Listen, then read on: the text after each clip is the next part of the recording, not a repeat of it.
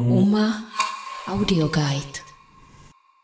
Od mikrofonu opět zdraví Kateřina Zbyšková a v tomhle podcastu se budeme s Vaškem Janoščíkem bavit o výstavě Moodspell Backwards v galerii Kurzor, kterou, až se zase opatření trošku umírní, budete moct určitě osobně navštívit, takže vás na ní chceme zase trošku navnadit. Vašku, moje první otázka se bude týkat toho, že v rámci tady toho ročního kurátorování už jsme teda prošli detektivky, prošli jsme dystopie, prošli jsme hrdiny. Jako poslední jsi připravil téma hudby a to hlavně klubové hudby. Můžeš nám přiblížit to téma, jak jsi se k tomu dostal a co tady můžeme vidět? Mm-hmm. Tak klubová hudba je spíš nějakým východiskem. Rozhodně bych neřekl, že tady ta výstava je o nějaký hudbě. Zase je to spíš eh, výstava vyprovokovaná tím jako vyrovnat se vlastně s určitým nárůstem popularity klubové a taneční hudby, která najednou čím dál tím víc proniká do mainstreamu. Zdá se, že taneční hudba vždycky byla nějaký typ mainstreamu, ale teď ty formy, ty pohyby, eh, ta memetičnost, jakoby proniká i do počítačových her, eh, skrze třeba i TikTok a tak dále, a tak dále, a tak dále. Každopádně eh, klubová hudba vždycky byla spojovaná s nějakým politickým messagem, který se samozřejmě v tom mainstreamu už úplně totálně ztrácí. Ale můžeme prostě od nějakých raných ballroomů od 60. let přes samozřejmě hlavně punk, rave, techno, dokonce grunge, metal, konec konců taky je hudbou zase s nějakým typem jako politického uvažování. A my na tohle často prostě zapomínáme, ve chvíli, kdy nejsme v těch konkrétních bublinách eh, posluchačských. A mě právě hrozně zajímá, jakoby, v čem spočívá tady ta síla hudby formovat nejenom naše pohyby na tom tanečním parketu, ale formovat naše představy o světě ty jednotlivé uh, projekty tady se právě jakoby nějak jako vztahují k tady té moci hudby nebo zvuků nebo pohybů nějak měnit, hejbat tím světem kolem nás. Možná je v tom taková jakoby utopická naděje, že uh, i v tom šíleném problematickém světě, ve kterém žijeme, aby jsme ho změnili, aby jsme s ním pohli, tak možná napřed musíme právě pohnout sami sebou. Možná, že my se musíme uvízt do nějakého typu dynamiky, aby jsme rozhýbali eh, to svoje okolí. Ty i v tom kurátorském textu zmiňuješ, že hudba je vždycky spojená s nějakýma společenskýma náladama, že odráží jako další vlastně typy umění to, v jakém stavu se nachází ta společnost. Můžeš nám nějak prezentovat tady na těch dílech, která tady máme, jak se to v tom třeba zrcadlí, nebo i predikovat, jak tady ta situace, kterou zrovna zažíváme, vlastně může změnit to, co se bude v umění zobrazovat, nebo jaká bude hudba? Já klidně přejdu k těm konkrétním e, projektům, dílům. E, hudbou se tady opravdu přímo zabývají minimálně dva. E, je tu vlastně rock'n'rollová opera od Dena Grahama. Opravdu záznam takového loutkově rokového představení, který e, zprodukoval a zorganizoval, který má navíc docela zábavný děj, vlastně se odehrává mezi 60. a 70. lety a je to takový jakoby spekulativní scénář toho, co by se stalo, kdyby někdo z těch rokových celebrit s tím divokým životem se opravdu stal prezidentem Spojených států. Jako kdyby teda ty 60. léta nekončily v té deziluzi a punku 70. Eh, let, ale jako kdyby ty 60. léta uspěly a prosadili tu svoji vizi té jakoby volnomyšlenkářské společnosti. A eh, asi si dokážete představit, že to je vlastně hodně tragikomický, co se v tady tom kontextu pak mezi těma loutkama opravdu a hudebníkama odehraje. Další věc přímo pracující s hudbou eh, je eh, video od eh, Marie Tučkový a Lulu Sainsbury a jejich takový jakýsi videoklip, chorál, hrozně jako jímavá píseň, pracuje s nějakým extrémním opakováním. Je, to vlastně nějaký refrén, který se částečně obměňuje. Tou strukturou.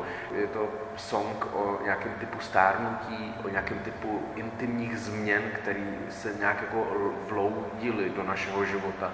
Je to, je to písnička o určitém typu trápení se a internalizace toho trápení. Je to hlavně především písnička o nějaké křehkosti, o, o dírách v pokoji, který na nás prostě koukají. To třetí video, a je hrozně zajímavý, že tady jsou tři obrazovky a ani na jedné z nich není nějaký klasický video art, ale máme tu opravdu rock and rollovou operu, potom e, vlastně nějaký hudební klip zvláštní a teď to třetí video je povídka, která je nějak převedena e, i do toho média pohyblivého obrazu. Je to spolupráce mezi dvojicí umělců Ayora Calzadilla a e, sci-fi spisovatelem Tedem Chiangem, dneska velmi úspěšným e, spisovatelem sci-fi. A e, to video zase má nějaký poměrně přesně definovatelný děj.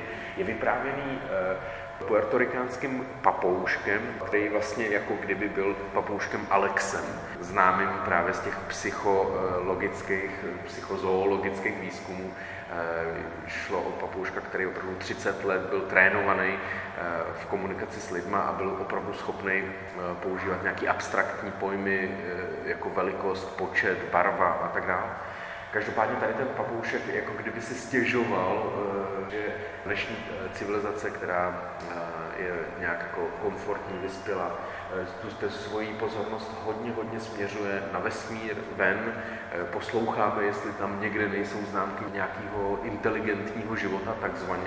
A přitom jsme tak strašně lhostejní vůči komunikaci s těma formama zvířat a života, který máme tady na Zemi vůbec ta představa mimozemšťanů je hrozně antropocentrická, jako kdybychom chtěli najít někoho jakoby tak, tak skvělého, jako, jako, jako jsme my.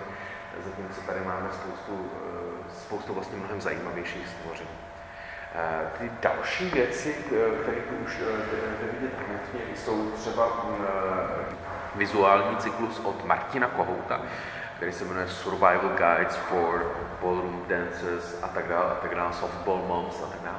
A je to vlastně pět jakýchsi hm, koláží s anonymizační folí, eh, ke kterým člověk opravdu musí jakoby nějak nakouknout, a na kterých jsou eh, titulky eh, knížek s tady těma názvama, tedy ty survival guidy pro ty maminky softballových hráčů a tak dále.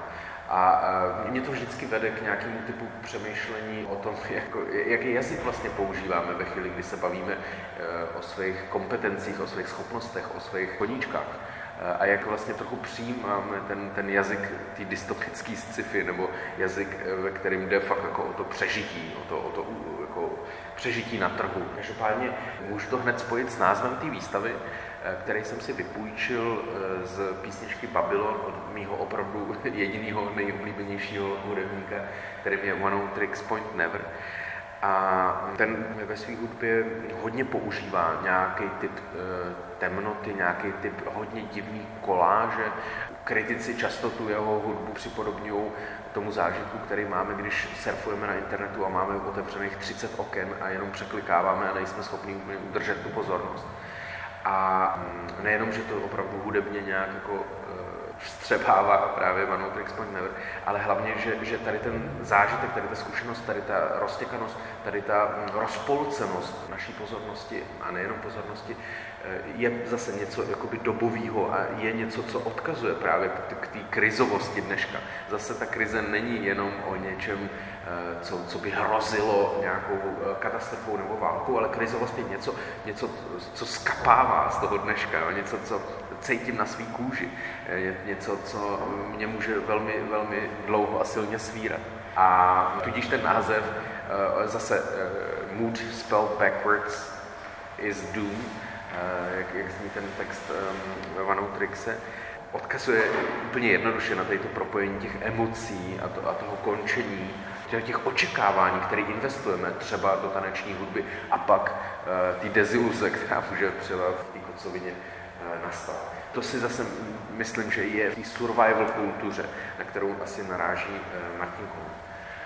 Další, další věcí, která se tady rozpíná po celém tom prostoru, jsou instalace a textilní objekty Elišky Konečný, která vlastně využívá eh, tady ten jemný materiál eh, k tomu, aby eh, posunula nějaké možnosti lidského těla nebo nějaké figurace zase úplně jinam.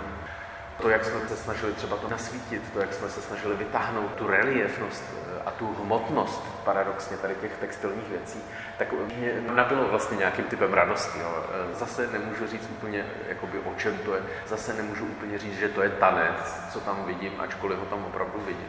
Ale je to nějaká jako deformace těch těl, je tam zase ta afektivní dynamika, ty, ty radikální proměny, eh, ty proměny, kterou právě hudba často slibuje. Chtěla jsem se tě ještě zeptat víc obecně. Tohle je poslední výstava z cyklu, který tady vlastně za tenhle rok pod tvým vedením vzniknul. Jak hodnotíš celou tu spolupráci, všechny ty čtyři výstavy a ještě si nám povíš, jak to vypadá s těmi třemi knihami, které doprovodně tady k těm výstavám vzniknou? Já jsem eh, extrémně vděčný za tady tu příležitost, protože vždycky uvažuji o tom formátu, vždycky uvažuji, kam ho třeba ještě posunout, kde jít na nějakou hranici těch možností, ať už eh, prostoru nebo, nebo třeba i samotné instituce. A mm, tady byly různé jako posuny, jsem hrozně rád, co se povedlo s tím prostředím, jsem hrozně rád, že ty výstavy jsou nějakým způsobem modulární a to znamená, že se mění a zároveň pracují s těma, s těma prvkama celý rok. Eh, bylo pro mě důležité prostě neudělat čtyři výstavy nebo několik výstav. Bylo pro mě důležité přemýšlet o tom celku a co ten celek jako nějaký médium může dát. Proto jsem jakoby do toho investoval tady ten pop filozofický model, eh, který se snažím i nějak obecně eh, využívat. A mm, myslím si, že dohromady to opravdu dává nějaký typ celostní perspektivy nebo přehledu. Eh, byly tady teda detektivky, abych to schrnul na té první výstavě, detektivky, které se staly určitou metaforou té komplikované jako dnešní situace, toho nerozluštitelného zločinu, který na nás jakoby číhá ze stran ekologie, ze stran nějaký krize koncenzu, ze stran eh, nárůstu xenofobních nálad a tak dál a tak dál a tak dál. Eh, druhá výstava se zase věnovala explicitně těm dystopím a zase ale ty dystopie byly prostorem, který se dá otevřít který zase nemusíme vnímat jenom pesimisticky, jako vize nějakého temného rozkladu Lovecraftovského, ale naopak dystopie, které můžou být veselý, eh, festivní, jo? Eh, dystopie, které nás můžou inspirovat.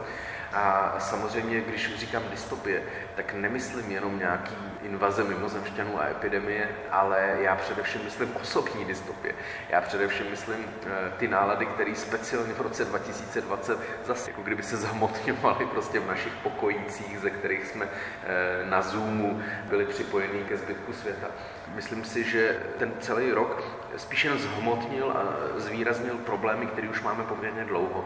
Jsou to problémy s určitým eh, nedostatkem socializace, s obrovskou intruzí eh, sociálních sítí a technologií, kapitalizace naší pozornosti abych to tak řekl, a který jsou spojený ale i s um, nějakým environmentálním truchlením, který se stává konečně samozřejmě i s nějakýma negativními dopadami, velmi silnou součástí naší kultury. Něčím, co prostě už jako známe a něčím, co prožíváme. A všechny tady ty psychické jakoby, komplikace, ty stlačující síly, si myslím, že to jsou ty dystopie, se kterými se musíme vyrovnat, které musíme sdílet, musíme se o nich naučit mluvit, musíme se mm, jakoby naučit určitý jiný typ péče. Už si myslím, že eh, nějaký jednoduchý přátelský popovídání vlastně nestačí. Myslím si, že eh, je třeba vyvíjet nějaký další metody porozumění jeden druhým. Třetí výstava eh, se pak věnovala právě možnostem toho, co teda dělat tím popkulturním rámem byly superhrdinské vyprávění, ke kterým jsem vlastně velmi kritický, ale mě spíš zajímá, eh, co to teda vlastně ty hrdinové dělají a co dělají ty obyčejní lidi. Jaký, jaký je vlastně rozdíl mezi těma velkýma veřejnýma problémama a těma našima malýma privátníma konzumníma životama. Takže to řeknu takhle nepříjemně zjednodušeně. A hm, zase to bylo o nějakém hledání těch možností kolem nás, možná třeba redefinice práce, toho, eh, toho, hm, co to teda vlastně děláme, když jsme zaměstnaní. A já doufám, že si nejenom vyděláváme na peníze, ale že práci právě chápeme jako nějaký zapojení se do těch širších celků, byť právě eh, to je pod nějakým nátlakem. Mimochodem, jeden z největších problémů, který prožíváme, je nedostatek nějaký uspokojující kvalitní práce a naopak nárůst všemožných jakoby submanažerských, krásně nazvaných a strašně otravných pozic. A um, ta situace se stává neudržitelnou. Jo? Vysvětlovat lidem, že ten kariérní růst je to, co mají žít a zároveň uh, jim uh, dávat takhle jakoby ubíjející prostředí uh, třeba těch open office. Čtvrtá výstava, ve které už se konečně jakoby nacházíme, tak se zase bere hudbu a bylo pro mě důležité se obrátit k naší schopnosti zažívat štěstí, a zase štěstí, který není jenom jako, že mám nějaký požitek z dobrého kafe, ale samozřejmě štěstí, který můžu sdílet. To je obrovský rozdíl. A nebo štěstí, který zase spíš spočívá v úplně jako eh, na první pohled miniaturních pohybech, nějakých emisích částic, nějakým tanci, nějakým typu beatu, nějakým typu naladění se na, na ten rytmus, který mě vlastně jakoby zakouzlí. No.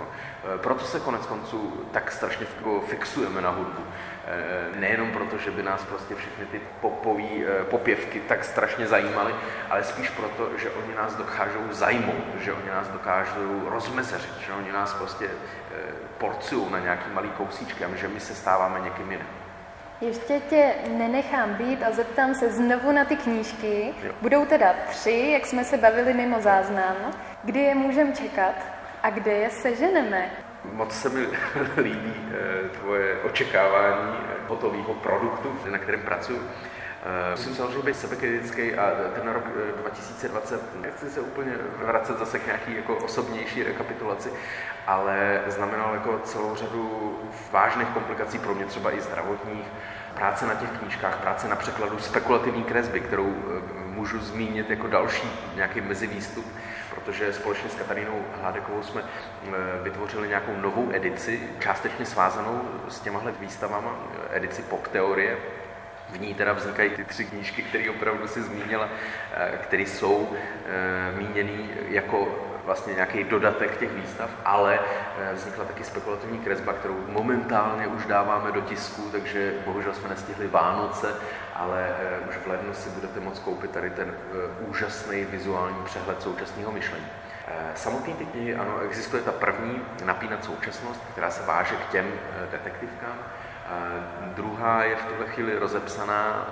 Uvidím, kdy se to podaří všechno produkčně, finančně, lidsky nějak jakoby dotáhnout.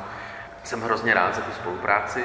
Let, kdy byla jakoby náročná, let, kdy to vyžadovalo nějakou jakoby, trpělivost, ale speciálně třeba u těch knížek bylo zde angažováno jako celý tým lidí. Byl to vlastně hrozně jako náročný proces a všem strašně moc děkuju, že do toho třeba se mnou šli. Posluchači se určitě nemusí bát, že my bychom neupozornili na to, až bude k dostání jakákoliv kniha. Určitě se to dozvíte na stránkách UMA. Zároveň vám určitě dáme vědět, až se budete moct přijít do výstavy podívat osobně. E, současné informace jsou takové, že výstava by měla trvat až do 14. února, takže doufáme, že určitě ještě bude prostor se sem přijít podívat.